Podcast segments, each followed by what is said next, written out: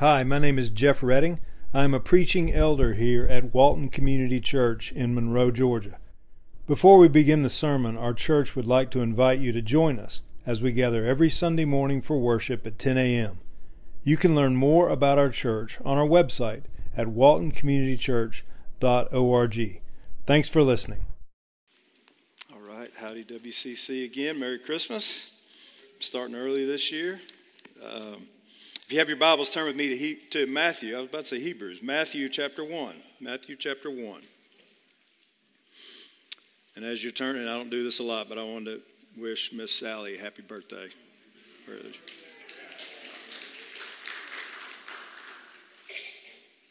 All right, Matthew chapter 1.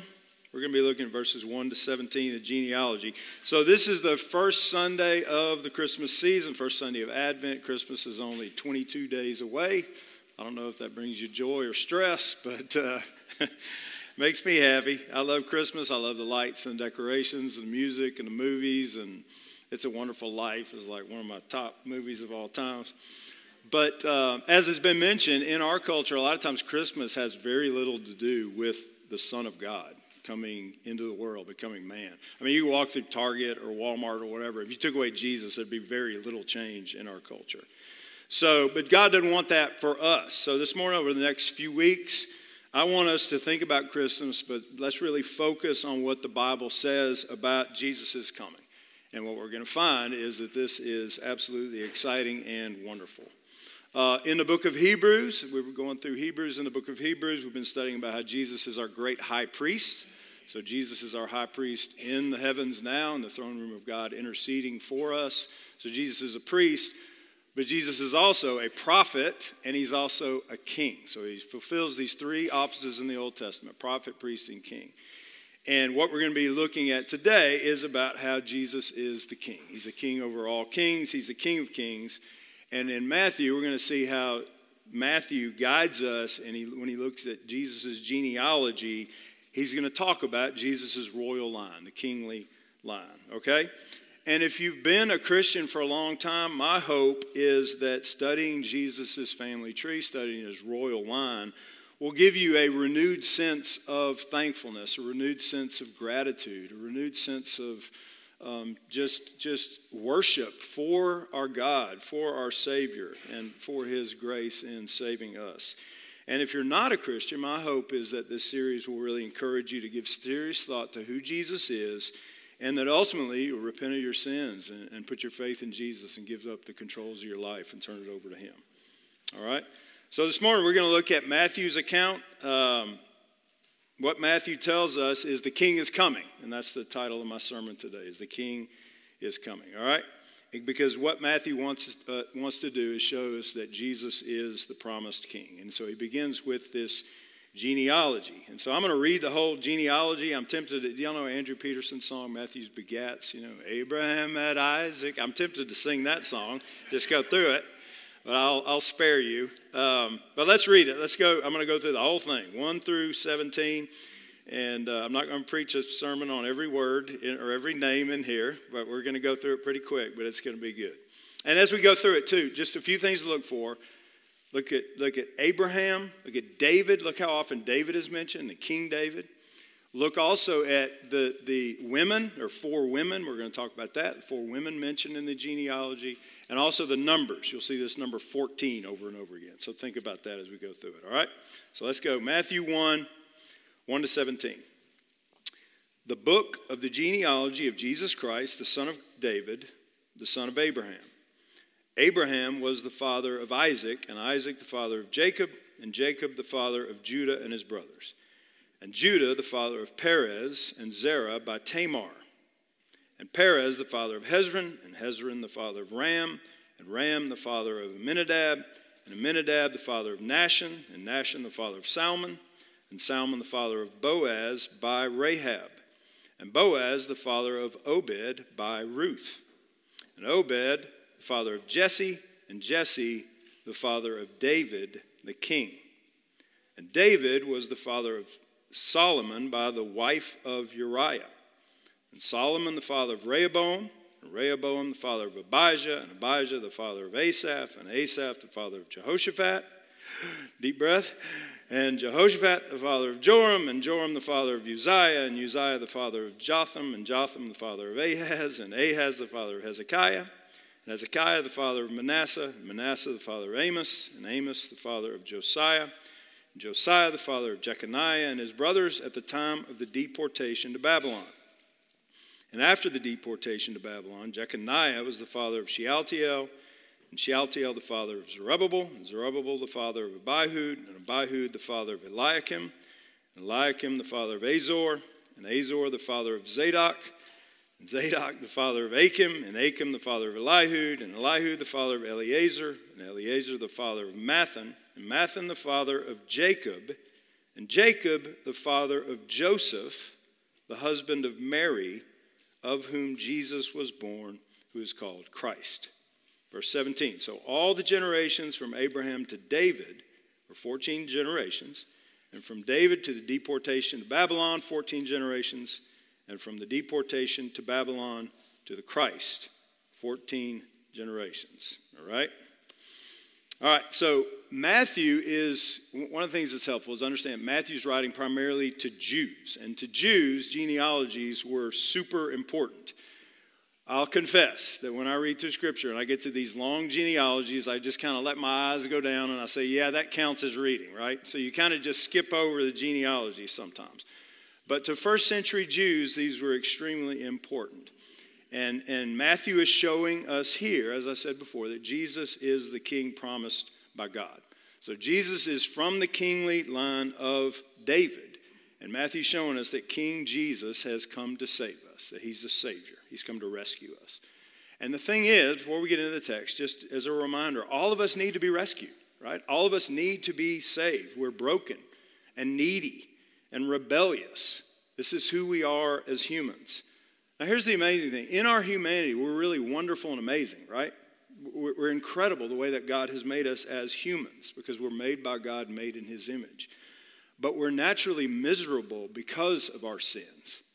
This is in this contradiction between how wonderful we are and how miserable we are. This is a quote by Herman Bavinck in The Wonderful Works of God. And it's kind of long, but I, I love the quote. He says this Think about the contradictions and how wonderful and how miserable we are as humans. He says, Man longs for truth and is false by nature. He yearns for rest and throws himself from one diversion upon another. He pants for a permanent and eternal bliss and seizes on the pleasures of a moment. He seeks for God and loses himself in the creature. He is a son of the house, and he feeds on the husks of the swine in a strange land. He forsakes the fountain of living waters and hews out broken cisterns that can hold no water. He is as a hungry man who dreams that he's eating, and when he awakes, finds that his soul is empty. What Bob Bavinck is saying, what, what God is telling us over and over again, is that we were made for more than this world. We were made for God. But the problem is, we're a mess, right? We're filthy, broken, sick, rebellious, and because of our sin and rebelliousness, we deserve the death penalty. And we can't save ourselves. It's impossible. That's one of the things just to be reminded of this Christmas. We can't save ourselves. We need a Savior. We need a Savior who's holy and good and not a slave to sin. And we need a Savior not only who is holy, but we need a Savior who is strong enough and powerful enough to rescue us from sin and death. Do you think somebody around here can rescue you from sin and death? No, we need somebody that powerful. We need a mighty Savior King. That's our only hope. And that's exactly what Matthew is showing us here in this first chapter when he says the King is coming. And in this genealogy, Matthew is showing that Jesus is, as I said, the promised king. He's the rescuing, saving king. But there are a couple of things about Matthew's genealogy that seem strange to us as 21st century readers. One, if you've ever read Luke's gospel, you'll see that Matthew's gospel is very different from Luke's gospel, right? Luke starts with Jesus and he goes backward all the way to Adam. Whereas Matthew here goes forward and he starts with Abraham. He doesn't start with Adam, he starts with Abraham and he goes forward to Jesus. Okay? And both Luke and Matthew trace the line through Jesus' father, Joseph. Okay? You may have heard that Luke traced the genealogy through Mary, but Luke doesn't say that, and I want to take him at his word. He goes through Joseph. Now, the confusing part for, for us is that Luke's and Matthew's genealogy, as I said, differ quite a bit. Even if you look at Luke and Matthew, even the name of Joseph's father is different in Luke and Matthew, okay? In Matthew, here we see Joseph's father is named Jacob. But if you look at Luke 3, Joseph's father is named Heli. So, what's going on with that? Also, another strange thing in Luke, the line splits at David. So it says Nathan was the son of David. And here in Matthew, it says Solomon is the son of David. Now, David had lots of sons, but this is the line that each that Matthew and Luke are going through. So, what's going on with this? Okay, there are a lot of theories. Here's the one that makes the most sense to me. I'm convinced that Luke, if you read Luke 3, that Luke is actually showing Jesus' biological line, okay, to Joseph.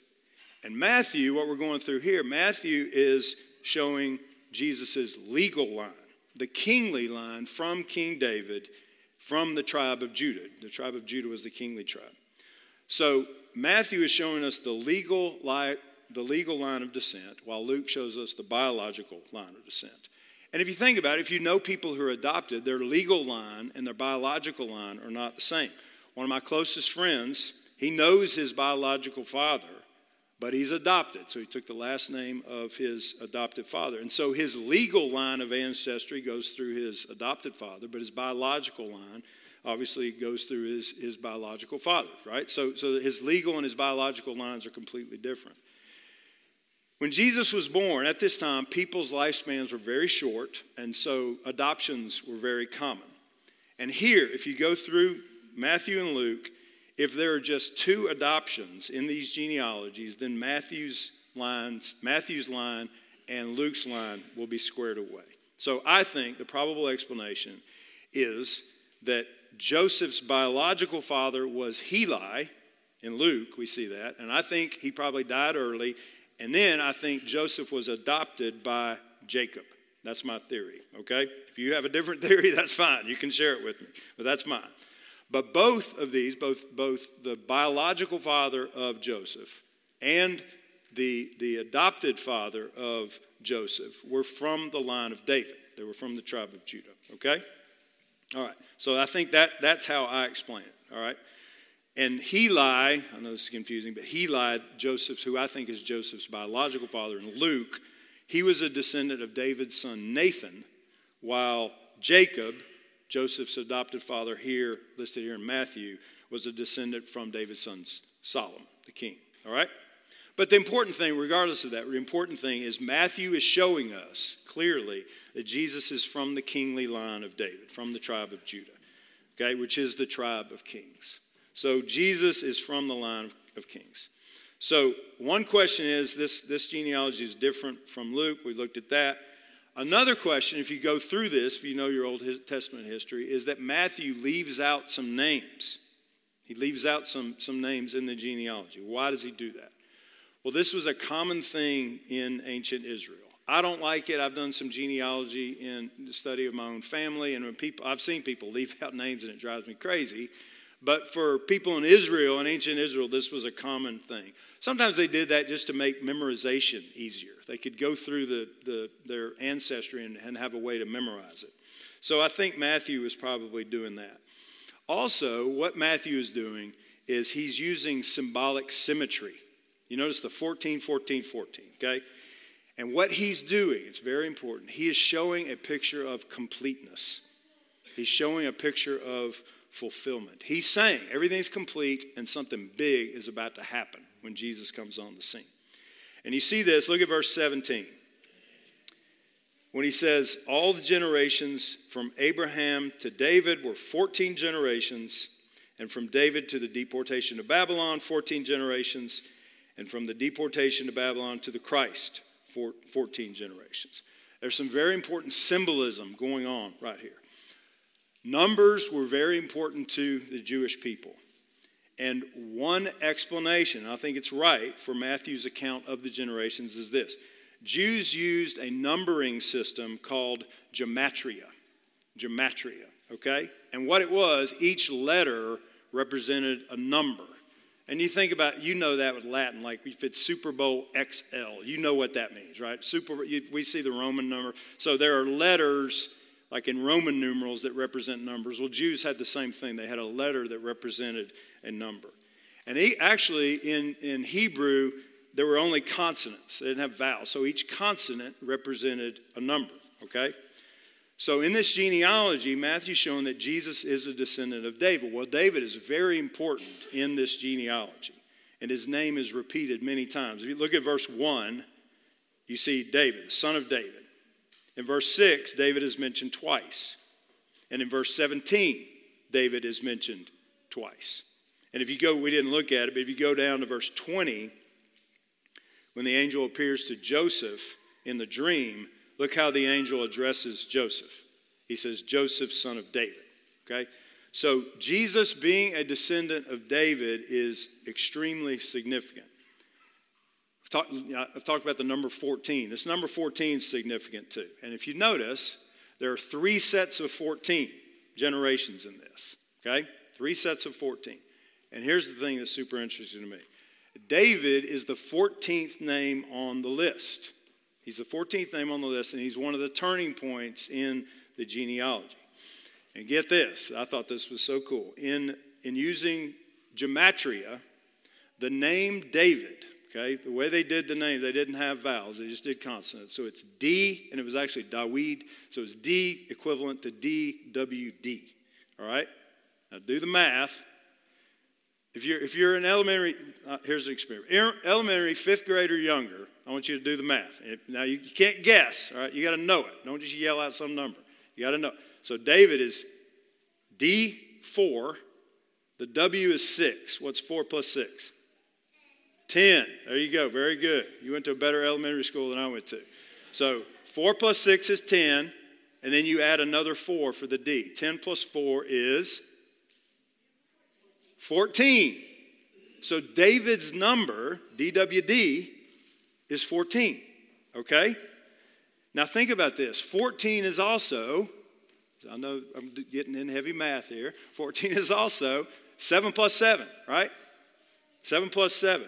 7 is the symbol of completion or fulfillment. The 7 is also the symbol of God because God made the universe in six days, and on the seventh day, he rested. Okay? So, seven is a picture of God, it's a picture of fulfillment, it's a picture of completement. Now, this is so cool. From Abraham to Christ is this section of three sections of 14 generations, right? That means it is six sections of seven. So you got seven and seven, seven and seven, seven and seven, right? So you have six generations of six groups of seven generations. And now, what Matthew is saying is this is the beginning of the seventh generation. Those are some loud boots there. this is the beginning of the seventh generation, okay? Matthew is, I'll say it again because I know you're thinking about those boots. Seventh generation. Jesus is the beginning of the seventh of the seventh of the seventh. You see what I'm saying? It's fulfillment. He's saying that Jesus is fulfilling it all. It's a picture of completeness, okay? What Matthew's showing us is that Jesus is fulfilling God's rescue mission of saving his people. And he's the king and he fulfills it all, okay? It's all perfectly fulfilled in King Jesus. Matthew's also showing this, and it's not subtle, but it's there. He's showing us that, that Jesus is not just a man, Jesus is God. King Jesus is God. Look at verse 16.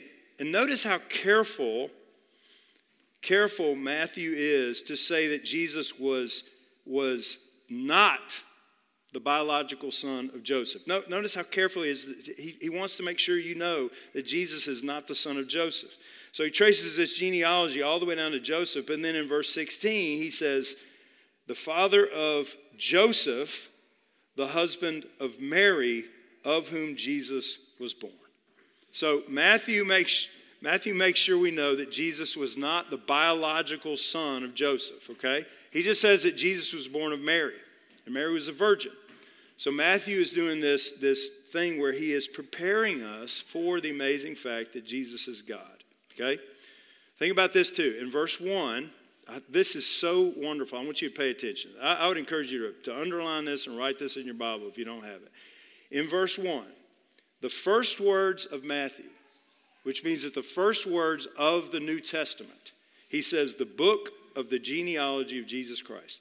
Literally, the first two Greek words of Matthew, which means the first two Greek words of the New Testament, are this book of Genesis, or literally it's Biblios Genesis. The first two words are Biblios Genesis. The book of Genesis in the Old Testament is the first book of the Bible, right? And in Genesis 2 4, at the very beginning of the Old Testament, it says, These are the generations of the heavens and the earth. Another way of translating is, This is the Genesis of the heavens and the earth. And now in Matthew, the first words of the New Testament say, the book of Genesis of Jesus Christ, the book of generations of Jesus Christ. Matthew's saying this. Biblios, it's literally four words Biblios, Genesis, Jesus, Christos, right? Those are the first four words here. So Matthew is saying something very important. He's saying, just like the creation of the heavens and the earth was monumental, he's saying Jesus' coming is monumental. He's saying, he's saying this is a new beginning, right? This is a new beginning when Jesus comes. There was a beginning in the Old Testament, now there's a new beginning. And I would say that do you need a new beginning? then turn to Jesus. All right, Matthew's saying, so Matthew's saying this is this new beginning. He's saying Jesus is the one we've been waiting for. Also in verse 1, he says, so he says, Biblios Genesis, and then he says Jesus, Yeshua. It's a common name, Yeshua, Joshua. It's like we have, have names, guys, Josh, Joshua, and it, it's a common name. It was a common name back then. It means, in, in the Hebrew, it means Yahweh saves. God saves. The word salvation is right there early on. So Matthew is making sure that in the very first verse, we know that Jesus is the Savior. He's the rescuer, the one who will save us from our sins. Still in verse 1, the word Christ. So you got Biblios, Genesis, Jesus Christ.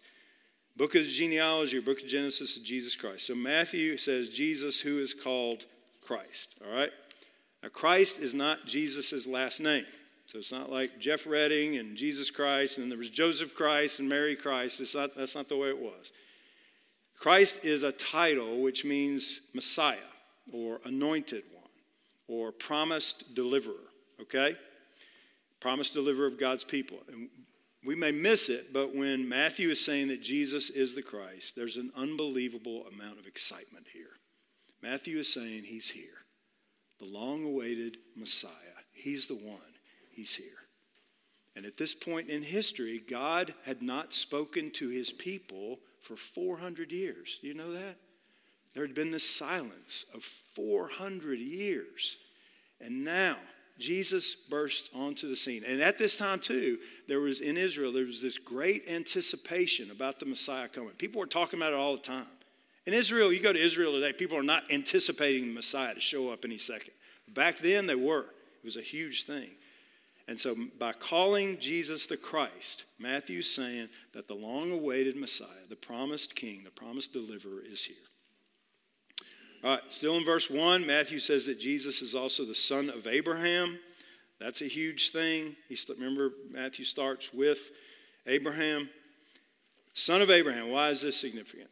Well, it's significant because God made a number of covenant promises to Abraham, and they're now fulfilled in Jesus Christ. For example, in Genesis 12 3, God makes this covenant promise to Abraham, or Abram at the time, and he says, Abram, in you all the families of the earth will be blessed. So, in you or through you, Abram, Abraham, all the families, all the people groups, all over the world will be blessed. And you know what? Through Christ, as the gospel has gone forth, this has happened. Nations, tribes, people groups from all over the world have been blessed through Abraham because of Jesus as the gospel goes forth. So the covenant promises that God made to Abraham about 2,000 years before Jesus was born, they were being, they're now being fulfilled. Okay? So, as Matthew says, Jesus is the son of Abraham. So, Jesus has bestowed blessings, the blessing of salvation, on families, tribes, people groups, nations all over the earth. And so, this little phrase, and now Abraham is our spiritual father, right? And so, this little phrase that Matthew includes in the genealogy, son of Abraham, is so important because it's showing that God intended for his salvation to extend to all the nations, all races, not just Jews. Something else, I mentioned this at the beginning. Did you notice that there are four women listed in this genealogy back in Matthew 1? This was very unusual back then. If, if you look at genealogies back then, they did usually they didn't include women. It was usually only men. But Matthew includes these four women, okay? Back then, especially women were incredibly vulnerable, and generally women were not held in high respect. But Matthew includes them in the genealogy. And you see this in verse 3. See the, see the phrase in verse 3 by Tamar. In verse 5, the phrase by Rahab. Salmon, the father of Boaz, by Rahab. Next phrase, Boaz, the father of Obed, by Ruth. And then in verse 6, the wife of Uriah. This is Bathsheba, but Matthew refers to her as Uriah's wife. So you got Tamar, Rahab, Ruth, and Bathsheba. Okay? Now, why does Matthew include these four women in Jesus' Jesus' genealogy? You could probably think of a lot of reasons, but here are a couple that I thought of. One is this to show that Jesus came from an ethnically diverse group of people. Usually, when people are doing genealogy of Jews, they're talking about just Jews. But these four women are from different nations. They're not Jewish people, they're Gentiles. Tamar was a Canaanite. Rahab also was a Canaanite. Ruth was from Moab. She was a Moabite. And Bathsheba, as, Bathsheba, as Matthew says, she's the wife of Uriah the Hittite. So, so Bathsheba was a Hittite. So all four of these women are from different nations, they're Gentiles. And I think this is so beautiful because what Matthew is showing us, and I've thought about this a ton, Jesus came from an ethnically diverse group of people, and that means Jesus came for an ethnically diverse group of people.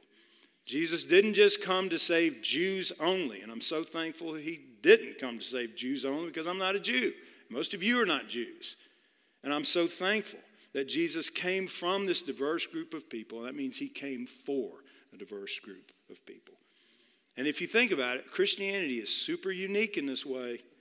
Think about the major religions of the world. They're almost all of them. In fact, all of them are centered on one culture. Think about the religions of the world. They're centered on one culture. Hindu is centered in India.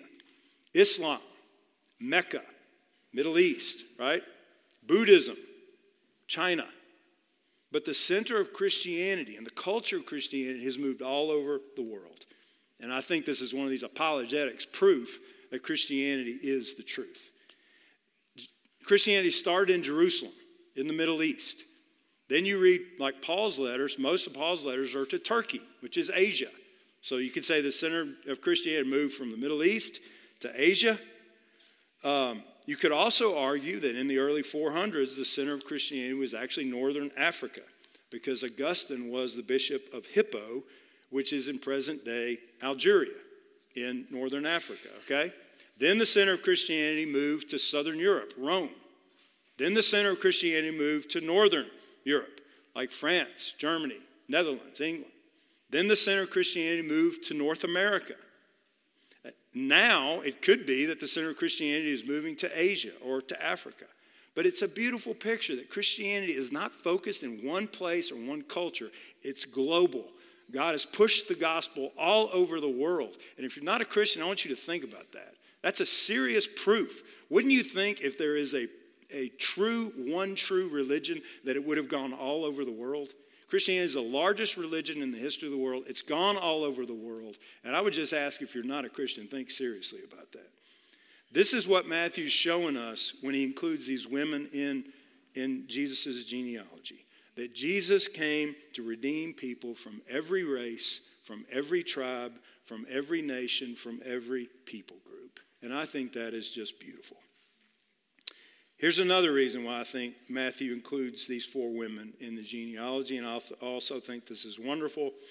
These four women are all outsiders, they're outcasts. And three of these women, Tamar, Rahab, and Bathsheba, were sexually immoral people. A lot of the men in the genealogy were sexually immoral too, and these three women are as well. Tamar. Tamar posed as a prostitute and engaged in incest. It's an awful story in Genesis 38. Rahab was guilty of prostitution. She was a prostitute. Bathsheba, the wife of Uriah, was guilty of adultery with David. David forced it on her, but she was still guilty of adultery. And as I said, many of the men in the genealogy are even worse, right? So, what's Matthew showing us here? Just like the ethnically diverse line that Jesus came from, Matthew is saying that Jesus, the Savior of the world, came from immoral people and he came for immoral people. And I, I want to say this. Maybe someone here this morning needs to hear this. Don't you dare think that you're too dirty or too filthy or too broken or too messed up for Jesus to save. These are the people Jesus came from. He came from messed up people. And That means he came for messed up people. King Jesus came to heal those who are sick, whose hearts and minds are sick. Jesus came to save gross and disgusting people, people like me. And I'm so glad he did. And Matthew does a beautiful job of showing us this when he points out that King Jesus came from a line of sexually immoral people. Let me close with this. I'm about done. I said it at the beginning. You were made for God. You long, as, as Bavinck says, you, you long for truth, but you're false by nature. You yearn for rest, but you throw yourself from one diversion to another. You long for eternity, but you're seeking after the pleasures of the moment. Listen, you were made for more than this world. You were made for God. You were made for King Jesus. So if you're not a believer, I'm inviting you to turn away from your sin, turn from your sin, and put your faith in Jesus Christ. Give your heart to King Jesus.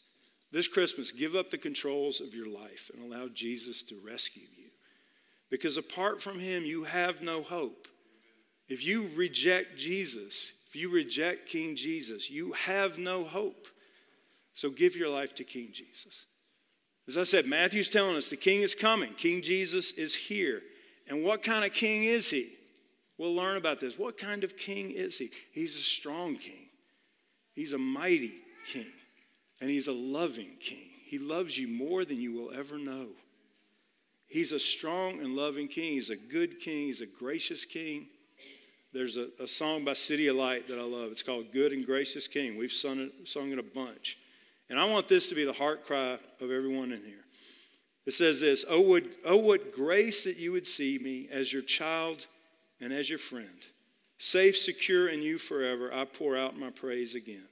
Another part goes like this Think about what, when we come to the throne of glory, to King Jesus, what do we bring? It says, I approach the throne of glory, nothing in my hands I bring, but the promise of acceptance from a good and gracious King. And it says this What do we give to Jesus? I'm going to have to sing it. I will give to you my burden. We give to him, we give to him our burden. As you give to me your strength. Right? He gives us his strength. And we say, Come and fill me with your spirit as I sing to you this praise. Right? You know it. You deserve the greater glory.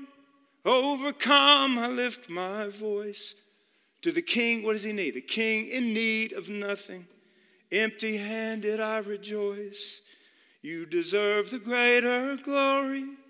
Overcome with joy, I sing. By your love, by your love, I am accepted. Why? Because you're a good and gracious king. Amen. Amen. Let's pray. Father, we love you.